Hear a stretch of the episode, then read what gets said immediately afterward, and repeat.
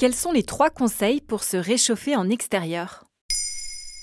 Merci d'avoir posé la question. En hiver, la peur du froid peut nous décourager de mettre le nez dehors. C'est dommage car il existe des solutions pour ne pas trop souffrir quand le mercure descend sous la barre de zéro.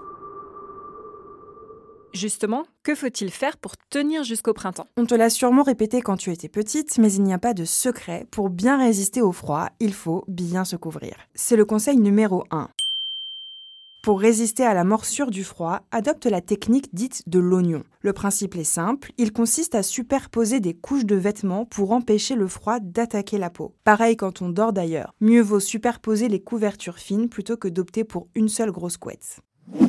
Tu peux commencer par mettre un t-shirt en coton pour bien absorber la transpiration et donc neutraliser l'humidité qui peut accentuer la sensation de froid. Ensuite, enfile un pull ou un gilet chaud fabriqué dans une matière de qualité comme la laine, le cachemire ou encore l'alpaga. Et enfin, un bon manteau ou un bon coupe-vent efficace complété par une écharpe, des gants et surtout un bonnet car près de 30% de la chaleur corporelle s'évacue par le crâne.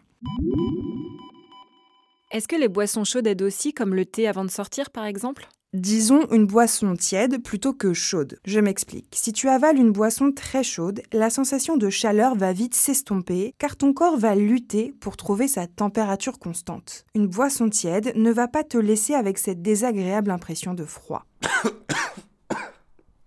Si tu le peux, privilégie un thé, un bouillon ou une soupe avant de sortir plutôt qu'un café ou un alcool comme un vin chaud. En effet, le café et l'alcool ont tendance à dilater les vaisseaux sanguins et à faire baisser la température du corps. L'alcool entraîne même une baisse de la température corporelle et peut se révéler dangereux, car comme le précise l'assurance maladie sur son site internet, l'engourdissement lié à l'alcool fait disparaître les signaux d'alerte du froid. Est-ce que tu as un dernier conseil? Cela peut paraître évident, mais on l'oublie parfois. Pour maintenir sa chaleur corporelle en extérieur, il faut bouger.